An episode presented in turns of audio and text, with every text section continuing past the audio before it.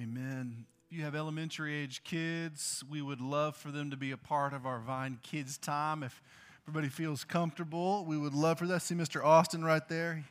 He is uh, your go to guy for pretty much anything you need, but uh, for this morning's elementary age kids, he will be taking those from us.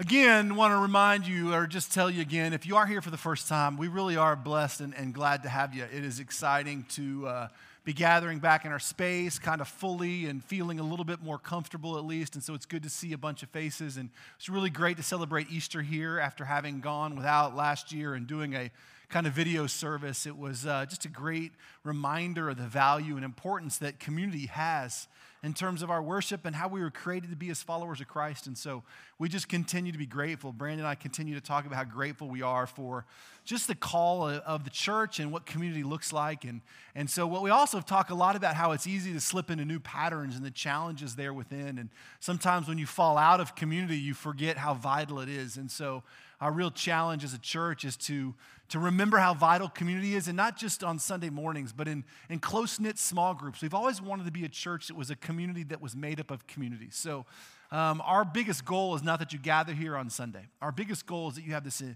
a vibrant, alive encounter and, and uh, relationship with Jesus Christ, and that that becomes fully realized in the context of community that takes place in multiple places, not just here, but in small groups and in Bible studies, in uh, groups of men and women that are gathering together, in prayer groups and circles, and all kinds of places. We want you to find that sort of depth uh, to be known and to know people. And then our expression as we gather on Sunday morning is really for a singular purpose of just glorifying the Lord, to just come together and celebrate and worship the God who literally has given us a reason to, to rise out of bed in the morning. And so, uh, we're excited that we're kind of getting back into some, some rhythms, and we know things will, will be different for quite some time, but, but that's okay. All right, so all that being said, as things started shifting this direction, we began to get back into our normal kind of pattern and thought about teaching. And, and I've mentioned this quite a bit, and I, I won't go into it too deep, but our real goal is that you become a lover of God's word. Like that is my whole heartbeat as pastor and as teacher, is this that you have this love affair with the word of God. Um, our goal is not that you come back or that you feel comfortable or that you're entertained every week. Our real goal is that you would just encounter God's word and it would come alive to you. It's how we like to teach. And so we love to work kind of expositorily through text so that you get to experience all of its goodness and fullness. And as you walk through life and you walk through your relationship with Jesus, you will always be drawn back to God's word. It is the authority, it is the breath of God, it is the authority for all that we do in all matters of faith, life, and practice. And so we always want to return there. It will hold the highest and supreme place of authority in all that we do as a church. So, all that to say, we love to unpack scripture that way. But that's not without its problems. Um, there's a lot of reasons why churches don't fully engage through patterns of text like this because you run into complicated things. And on Sunday mornings, our Western mentality has been our typical goal is to do a lot of entertaining, to create some consumer models so that you feel encouraged and you feel supported and you can worship and, and all those things. But we don't want you to actually have to be too deeply challenged theologically, right? At least for a lot of our churches. Um, it's just a, it's a hard thing to do. But when you go through scripture, you run into these places. And Hebrews is one of those books that is so vital and so important theologically that it's got some places in it and it just make you go, now, what is God doing? What is our author saying? What does this mean for us? And how does this turn my paradigms upside down? And you have to kind of deal with it. And we knew that going in, and that's kind of why we love it, because it's this incredible picture of God's redemptive move from the whole of creation to Christ's return. It's this incredible picture laid out of what Christ has done. And it really boils down to two main things the supremacy and the sufficiency of Jesus that Jesus is above all things. There is nothing, whether it's the law or angels or people or anything that is above Christ. He is supreme in all things, and in him all things hold together, right? And he is sufficient, meaning that he is enough. It is never Jesus plus anything. In other words, in our relationship with Christ, we do not need Jesus and the law. We don't need Jesus and great moral living. We don't need Jesus and tolerance. We just need Jesus. He is sufficient which means that everything in your life, right, is secondary and subject to Christ. And these are the patterns of truth that Hebrews lays out that Jesus is enough, that He is sufficient, and that He is supreme, right? In a world that wants to tell us wholly different, it wants to teach us that that is not who Jesus is. And the Jewish believers that were actually hearing these messages that were played out in Hebrews were facing something very similar. They were actually facing the voice of a community that was saying, it's not really all about Jesus. The community around them did not believe that Jesus was Messiah.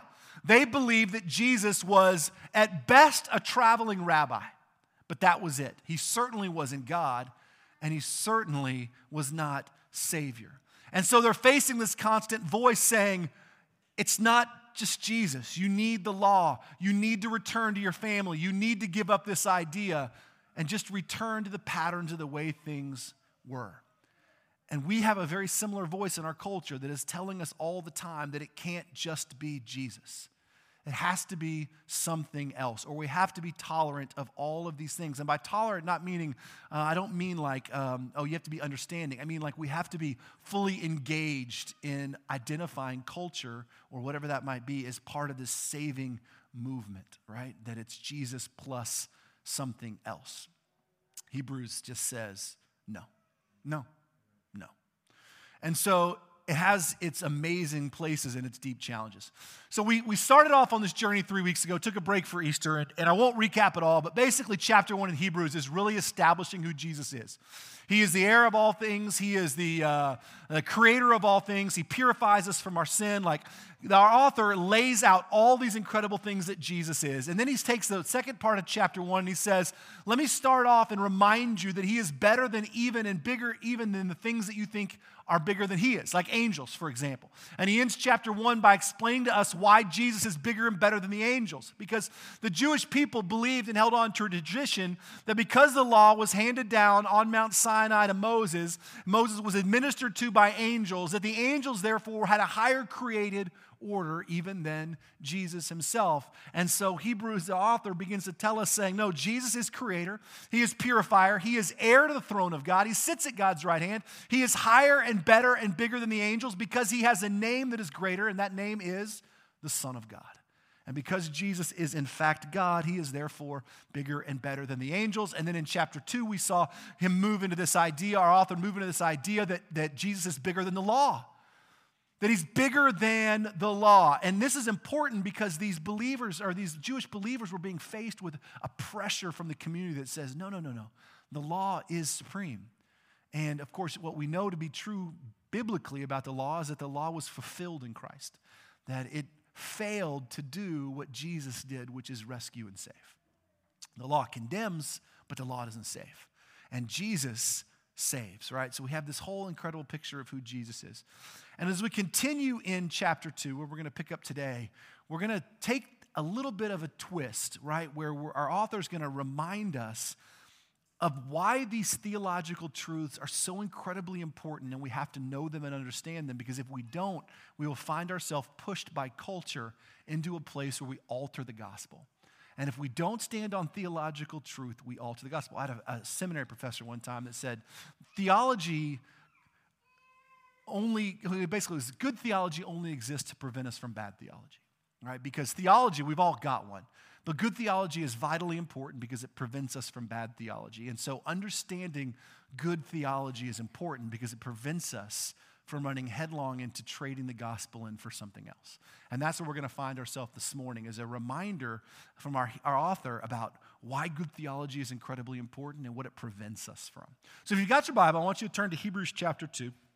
Well, we're going to be in the first few verses, uh, or I'm sorry, verse 5 through 9. I meant to go through 18, but it's just not going to happen. So we're going to go through 9 today. We're going to kind of bump our way through it because I was telling Brandon this morning, I mean, these are, these are challenging texts. You're going to see it right away um, because our author's doing something much different than just trying to entertain. He's trying to lay a foundation for why Jesus is exactly what all of Scripture says that he is and why that matters and why it should change the way that we think and change the way that we live.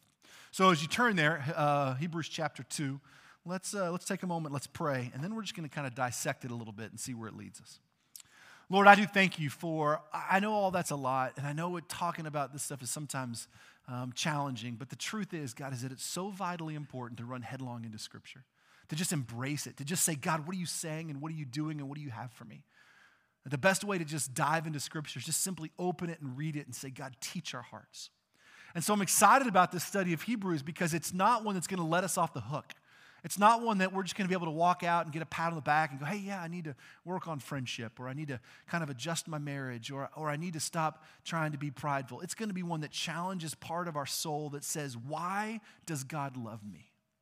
It's going to be one that presses into us and says, why does it matter that Jesus actually died? It's going to be one that presses and says, why does God, who is the infinite creator of the universe, why is he even mindful of me at all? It's going to be one that pushes some of those boundaries, and I love it because it is incredibly important. And so, Lord, we come before you with those thought processes in mind, asking you just to teach our hearts and souls. Take a moment right where you sit and just ask God to teach you this morning. Even if some of these truths seem somewhat normal or somewhat uh, repeatable, or maybe you've heard them before, just ask the Lord to press them clean into your soul and to teach you something this morning that you just desperately need to hear.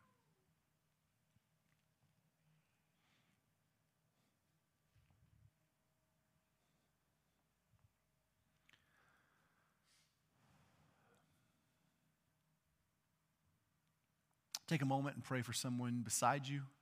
Uh, I say this every week and probably the exact same words. We, we want to be a church that prays for the people around us. Everything that unfolds here on Sunday morning is not about you. Pray for somebody else. Pray that God would move in them, even if you don't know their name. Or maybe it's your spouse. Maybe you haven't prayed with them or for them in years.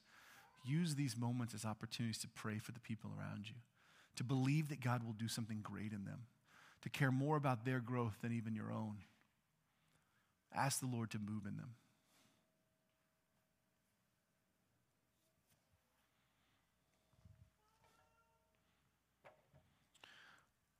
Lord, we turn our entire morning over to you. We ask this, you take this text that is deep and really powerful, and that you would just sort of break it down for our hearts to grasp and understand, and that would lead us to a place of true, true gospel understanding.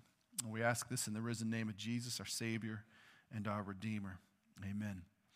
So, two weeks ago, right before we uh, started Easter, um, we left that beginning part of chapter 2 with a really stern warning from our author. He said basically, listen, pay attention so that you do not drift away. In other words, so you don't drift away from a true gospel, from a true and great salvation. It was the first warning that we actually see in the book. All of chapter one was a setup to who Jesus is.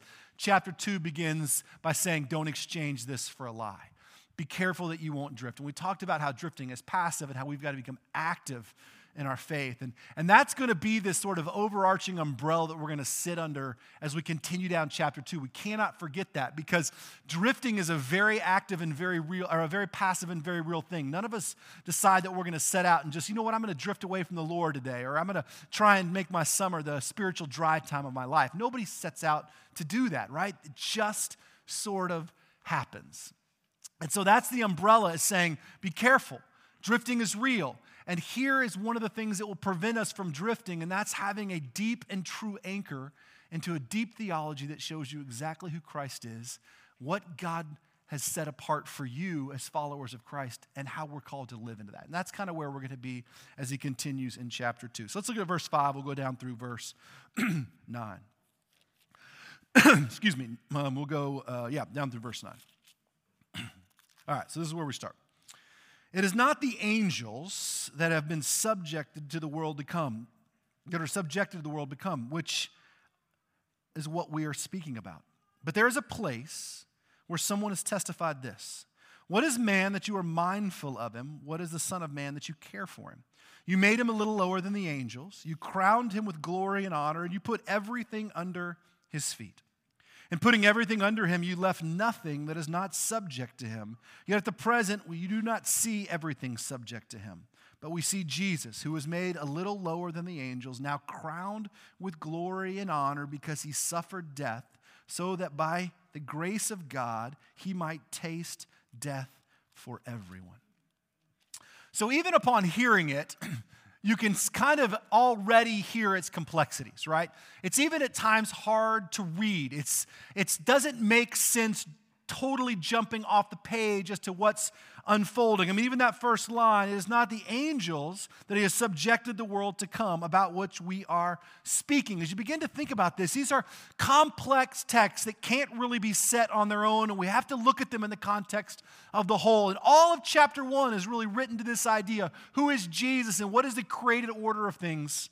And why is he better and bigger than the angels, right? We have to understand those things because he's going to turn around and go back to that piece. And that's why he draws the piece of the angels in here. It's not the angels that are subjected to the world to come. In other words, it's not the angels who are going to rule the world to come, right?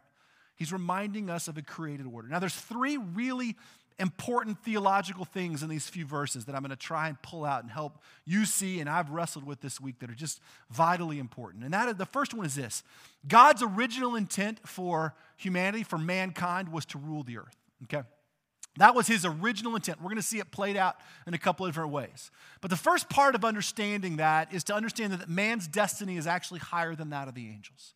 And that's why he's drawing upon that word here. It's not the angels that are going to be ruling the world to come or ruling the earth. That's not their place. Now, he's reminding these believers, these Hebrew believers, of an argument that he made in that first chapter, which is Jesus is greater and bigger than the angels. Why? Because he's been given a better name. That name is actually the Son of God. The angels have a very specific role in created order, and that is that they are to administer to and worship and point to Jesus, who is King.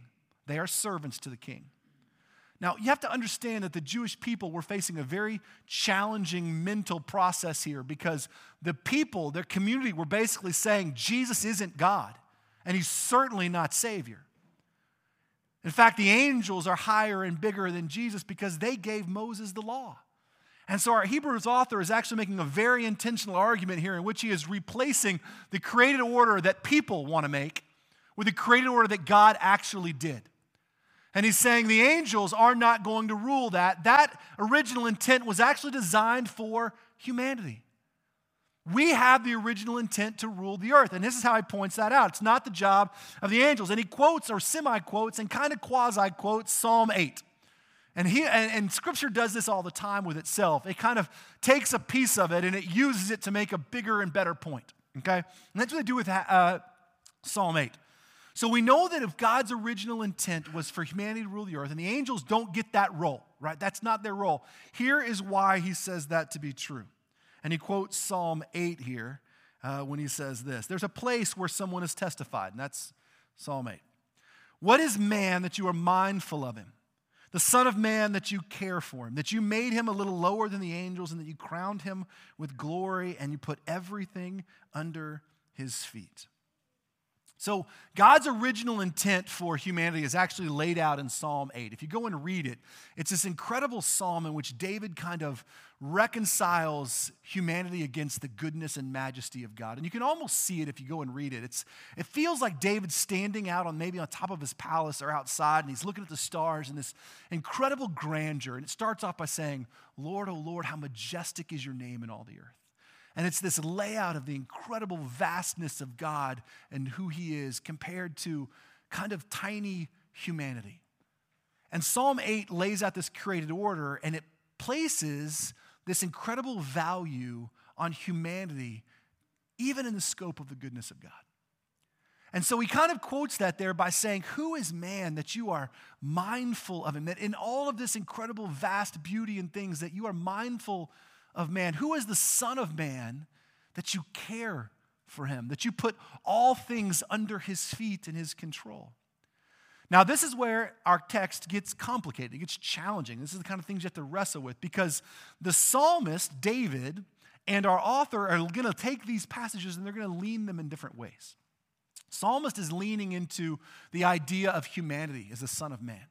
Uh, most people believe that he's referring to Adam the first and perfect creation, right? That was supposed to rule over the earth. As you read in Genesis 1, Adam and Eve were supposed to not only rule over creation and all dominion, but they were in charge of all things and had this incredible relationship with God the Father.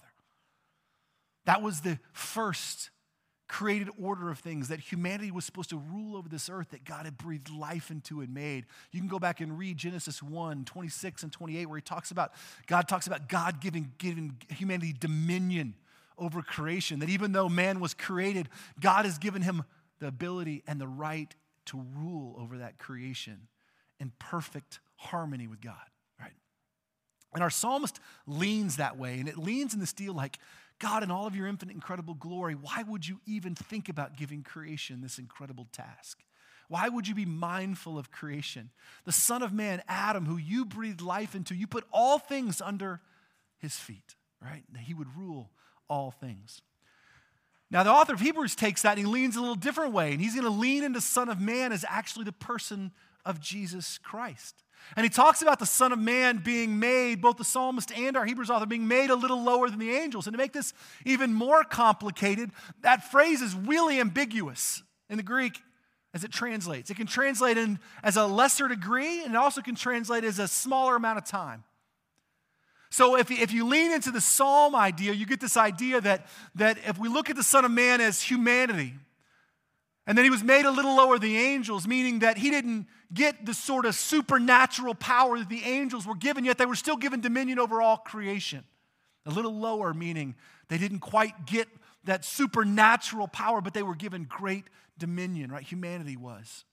But if you lean on the Son of Man as Jesus, you see this idea of laying, being made lower than the angels. You get the idea of the translation for a short amount of time in which Jesus lays down his glory, takes on human form, and doesn't step back into the glory until he ascends to be with the Father. So you get these differing pieces. But they're all leading us to this one simple place, which is God's original intent for humanity was to rule the earth. It is an incredibly and vital, important theological point. That's not something that was given to the angels. It's not something that's given to other created beings. It's not given to the beasts of the field or the fish of the sea. It is given to humanity. However, there's a massive problem with that intent. And that problem is that sin broke in. And you can actually see it written in here in verse 8, right? When man has been given dominion and the ability to rule over all of these things, God put everything under his feet. Listen to verse 8. Yet in putting everything under him, God left nothing that is subject, not subject to him. Yet at the present, we do not see everything subject to him. So he's saying, God put everything under his rule, under the rule of humanity. And there's nothing that God didn't give humans the dominion to rule over. However, at present, you don't see it happening. And the reason for that is because sin has entered the picture and broken God's original intent for humanity. So the fall happened. Sin broke in through Adam and Eve, and disharmony happened. It happened through uh, Adam and Eve's sin. It broke harmony with God, and it broke harmony with creation. In fact, Adam and Eve poised to have this harmonious, perfect relationship with God, Creator, in which they ruled in dominion over the earth. Yet they chose sin, and sin severed that and broke that harmony into disharmony, and it broke all of creation. And God basically cursed the earth that we will have to till it and work it. And sin and death and injury and pain have entered the picture and affected the whole of creation. So much so that Adam and Eve were removed from the garden, that their first son killed his brother, and that since then, all of creation groans with the reality of sin. And hence the reason our psalmist or our, our author says that we don't see at present God's original intent, which is humanity ruling and dominion over the earth in perfect in perfection. Because we have broken that original intent and sin is real. Now, these are vitally important things because the Hebrew people did not necessarily believe that this is exactly how this shaked out. They believed that, yes, sin entered the picture, but that it was redeemable through perfect moral living. And that's not the case because even at the present, humanity was not ruling in dominion as God intended. All right? So you got these two first deep, deep, deep theological points, right? God's original intent for humanity was that we would rule the earth. And that was not something the angels were given. So quit making that argument. The angels are not better. God set them aside for a very specific created purpose in which they serve the king who is Jesus. Right? And they are here literally to protect and to guide us home. We talked about that in chapter one. You can go back and listen to it. In that, he lays out what that created intent looks like in Psalm 8. God, you are majestic and you are holy and you are mighty. Why would you even be mindful of creation? Yet, still, your creation, you gave the right to rule over the earth with you in perfect harmony. This is what you did, that you were mindful of your own created beings, and yet you gave them this incredible power to rule. That was your intent, to have this beautiful, harmonious, true relationship with humanity that you made, and to give them power and perfection to walk with you, to rule alongside. That was the intent. And yet sin somehow shattered that intent through the choice of one, two people, and thus broke all of harmony shattered all of creation and sin and death and injury and pain and tears, and they're all real because sin has effects, and those effects can be traced through the whole of creation, not just through humanity. It affects the earth and all that inhabit it. But the third point is the most glorious one and the most vital one, right? Which is where our, our author is leading us to. And that third point is essentially this God's original intent for man will be realized through Jesus Christ. So look at verse 9, all right? So even though at present we see that those things are not subject to him, to humanity, we see Jesus, who was made a little lower than the angels, now crowned with glory and honor because he suffered death, so that by the grace of God he might taste death for everyone. So here you see why our author takes the Son of Man and moves away from the idea of maybe Adam and moves toward the idea of Son of Man as Jesus Christ and even names him so. We see Jesus, who was made lower than the angels, traces back up to Psalm 8, now crowned with glory and honor because he suffered death so that by the grace of God he might taste death for everyone. The third thing here, and the most important part, is that God's original intent for humanity will be realized through Jesus Christ. And that idea in 8 and 9 is actually perfectly traced out in Paul's theology to the Philippian church in 2 5 through 11, where he says, Look, your attitude should be the same as that of Jesus Christ who, being in very nature God, did not consider equality with God something to be grasped, but rather made himself nothing. Taking the very nature of a servant, being made in human likeness, and found in appearance as man, he humbled himself and became obedient to death, even death on a cross. Therefore, God gave him the name that is above every name. That at his name, Jesus, every knee shall bow and every tongue confess that Jesus Christ is Lord.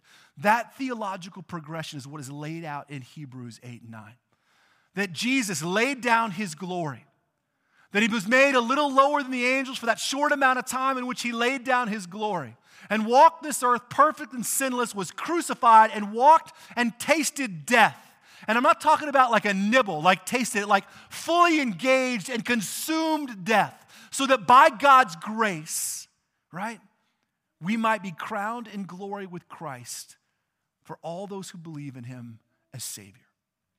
That is essentially what our author is working us towards. God originally intended that humanity would rule with him in harmony. But sin entered that picture, broke that harmony, shattered it, and destroyed it, and the effects of sin are real. And so, what did God in his perfect, incredible redemption do? All of creation and scripture point to this redemptive story that God would send his son. And his son would come and he would lay down his privilege from heaven and all of his glory, and he would put on a broken human body. And he would walk sinless, morally perfect. And that he would voluntarily die. And that he would taste death so that you and I would never have to. This is why good theology is so deeply important. Because you cannot do what Christ did. You cannot earn your way, make your way, or make it happen. You cannot morally bridge that gap to God's original intent. Cannot happen. You will fail. It's why Judaism is empty, because it lacks the Savior. The moral law will never be able to do what Christ did, which is save. And so, what our author ends with this idea is that Jesus is going to redeem and become this realized perfection in which we, as followers of Christ, will now share in his glory. We will share as co heirs with Christ. Where he rules, we will rule. All the original intent that God had will be made possible through Jesus Christ. That if we put our faith and trust in him, we are crowned in his glory and we will rule with him, not because of what we did, but because of what he did for us. Now, if you put yourself in the place of these Jewish believers, he's giving them the argument to fight the cultural pressure that says, Jesus wasn't enough. He lays out in those few verses the idea that Jesus is enough. And so, as we, as we think about these things and these compounded, kind of deep theological truths that are vitally, vitally important, and we think about how they play out in our life, I've, I've kind of just come up with three small things that I want you to see as we make our way to this table, as we, we move our way to the actual action of what Jesus did. I want you to understand these three incredibly vital points. And that's this the first one is that majestic and mighty Creator God loves you and cares for you. There's no way around it. If you read Psalm 8, and I encourage you to go back and read the whole thing, not just a little section there in Hebrews, it's incredible. You can see this idea that majestic, holy God who, who breathed life into humanity, into creation, who formed it out of the dust, who made the trees and cast the galaxies upon galaxies upon galaxies into the sky, that he is mindful of you, that he cares about you, that he knows what you walk through, and that he suffers alongside you. That no matter what you've been told by your parents, by the world, by the people around you, you are lovable and God calls you his beloved. Majestic, holy, mighty God cares for you. I don't care what you've done or what road you've walked or who's told you otherwise, it's a lie. God cares for you and he is mindful of you, and the whole of creation means that your place in here to him is immensely valuable. It's immensely valuable. And that's not for somebody else. Most of us believe that about creation. We just refuse to believe that about ourselves. We don't even see the value in our own life when we look in the mirror. But to do that is to discredit the God who made you. And the God who in Psalm 8 tells you, David tells us, tells us that he is valuing you, that he is mindful of you, and that he cares about you, even in your sinful state. So we see that majestic, mighty, holy God loves you and cares for you. The second thing that we see in there is that sin is all too real, and so are its consequences. God does not think sin is cute, it's not funny. He doesn't play games with it. He actually hates it. Scripture is very clear about that. A lot of us want to believe in a very docile God that kind of sees our sinfulness as sort of a youthful exuberance, kind of like, oh, some things I did when I was in college or whatever. And as long as we make our way back to the church and about time we have kids or get married, that God kind of laughs it off.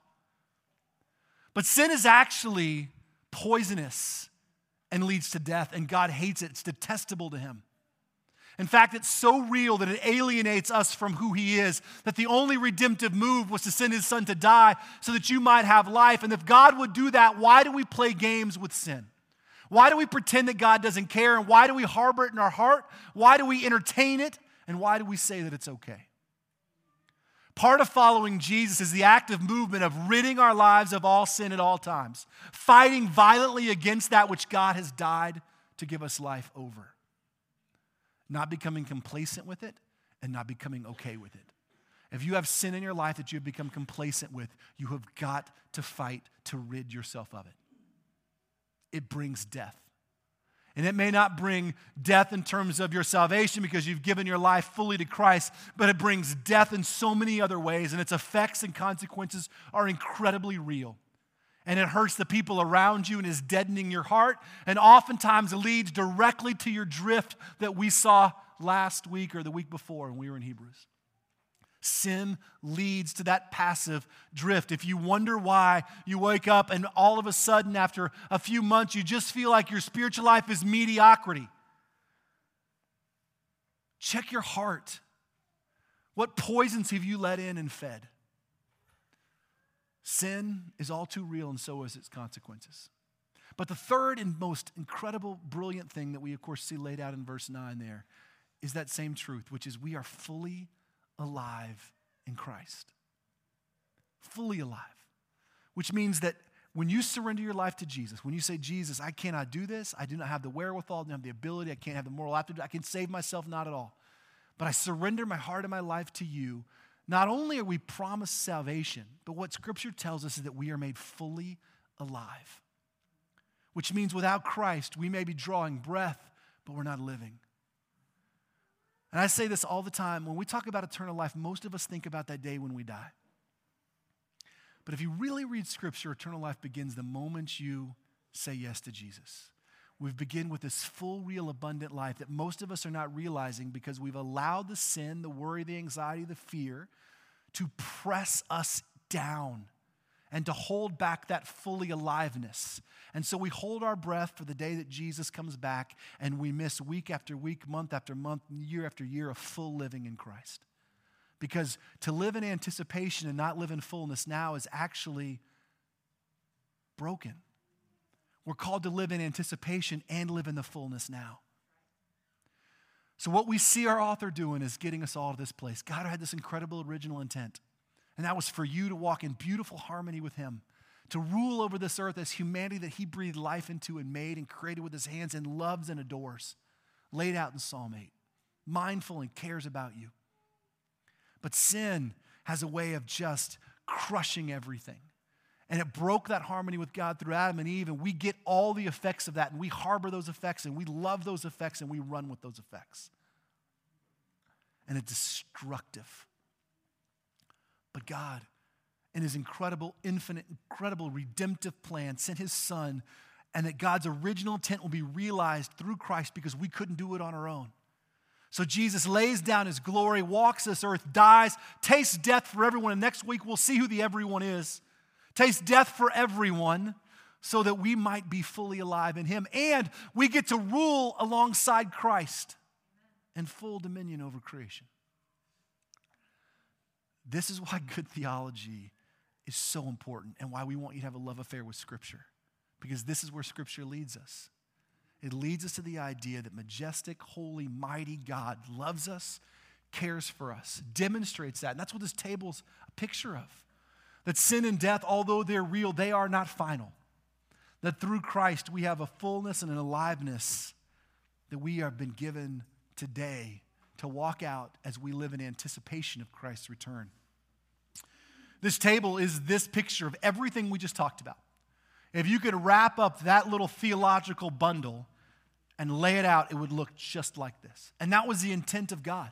God wanted to give humanity something by which they could share together that would draw believers from all walks of life, all places, Greek or Jew or wherever, would draw them together and they would be able to lay aside everything else and say, at least we have this and we will do this to remember what Christ has done for us. He gave humanity this incredible gift and He calls humanity to participate in it, believers to share in this truth together because it centers us. It reminds us, yeah, we can argue about who can dance here or not dance here, or what lyric is here, or what you can wear to church all day long, and we could split the church a thousand different ways. But if we just pay attention to what Christ did here, we're drawn together. And what we realize globally is that we have much more in common with our believers, and we actually have differences because this table is what centers us on truth. On the very night that Jesus was betrayed, on the night that all of his disciples would flee and take off, on the night that he would even wash their feet and even point out the fact that they would betray him, he still gathered together with them and gave them this incredible gift that would be passed on to us, the church. And after giving thanks, he took a loaf of bread and he said, This bread is my body and it is broken for you. Do this in remembrance of me. In the same manner, he took the cup and he said, This cup is my blood shed for the forgiveness of sins. This is the new covenant poured out for you. That as long as you take of this bread and this cup, you are proclaiming the Lord's death until he comes again. This is the great promise.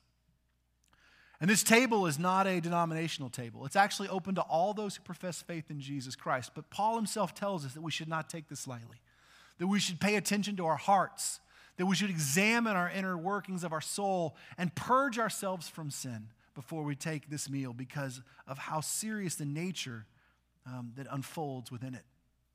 So, as we prepare to take communion this morning, what I ask you is just to examine your heart in light of everything that we saw in Hebrews 2.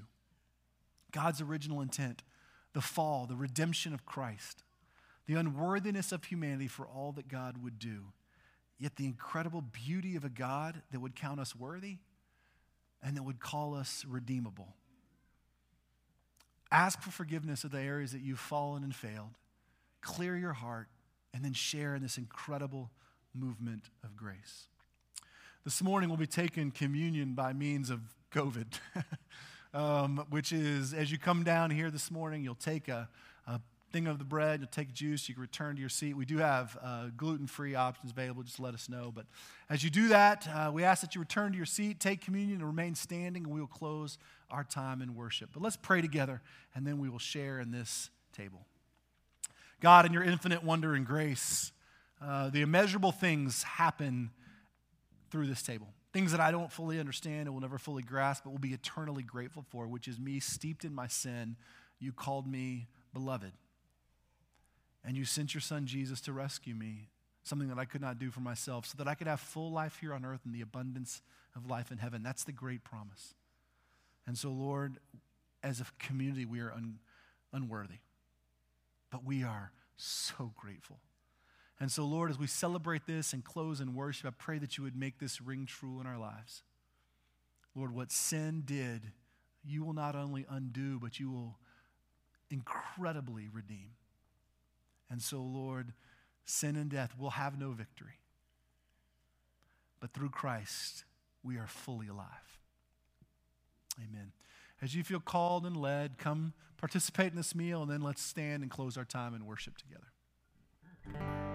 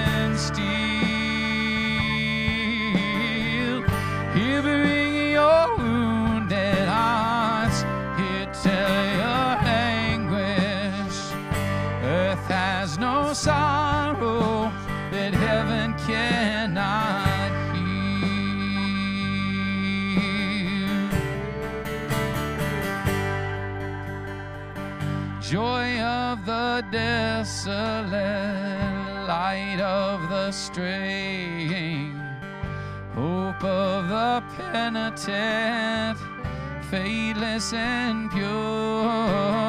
Here speaks the Comforter, tenderly saying, Earth has no sorrow that heaven cannot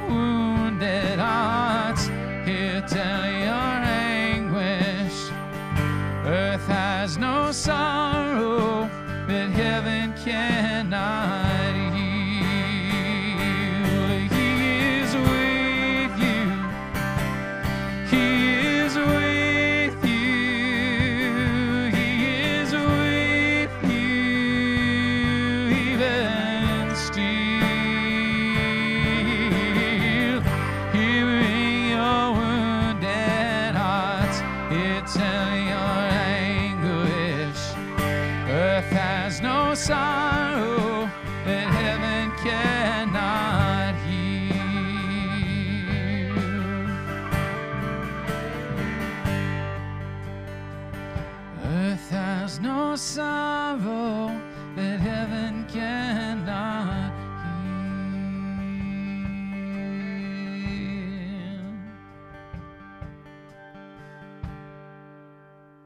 Let's pray together. Lord, we thank you for the opportunity to gather here this morning and open your word and just take some time and, and examine it and worship you and, and let you teach our souls and our hearts, Lord. The truth is, some of these things are, are rememberable. Some of them are, are things that we've gone through for years, but when pressed together, they're incredible reminders of, of what we need and who you are and sort of this created order and picture of what you did. Uh, Lord, the truth is, none of us are worthy. All of us have fallen short. But in our broken, sinful state, you did for us that we what we could not do for ourselves. You rescued us through Jesus Christ, and you crown us with His glory. That you exchanged our sin, Lord, for the glory of Christ. And Lord, we are co-heirs with Jesus. And so your original intent for humanity is redeemed through Jesus, and therefore, Lord, we reign with Him, and that is the promise of what is to come.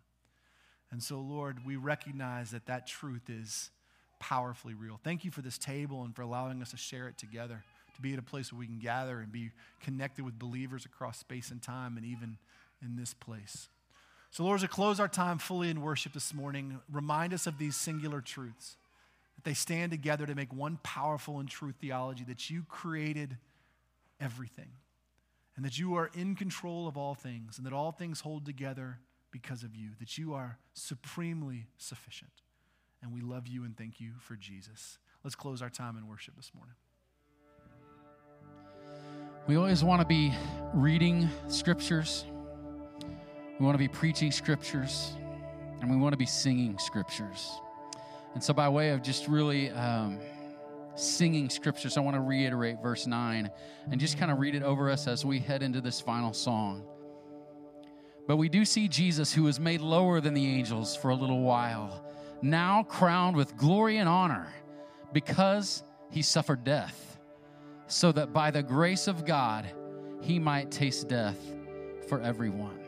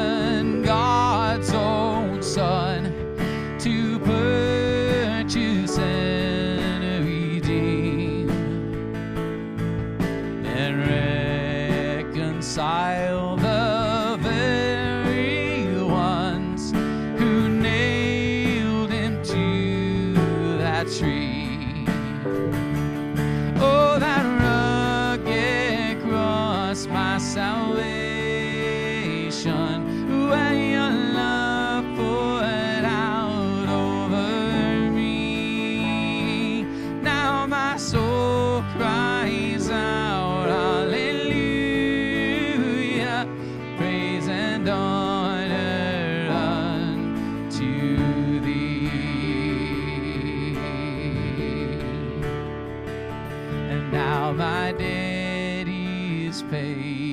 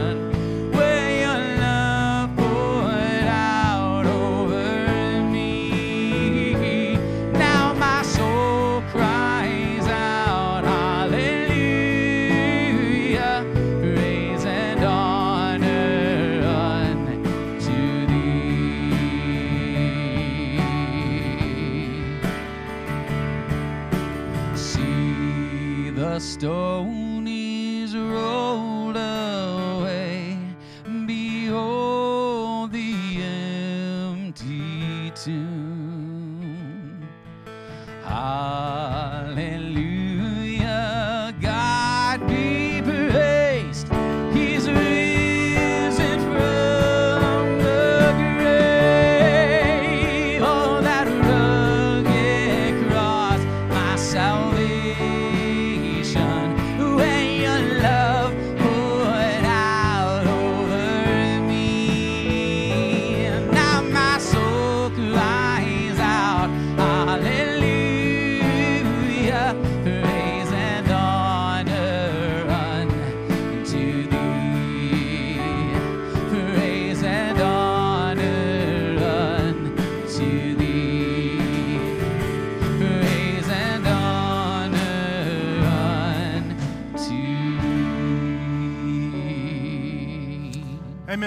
Lord a hand this morning.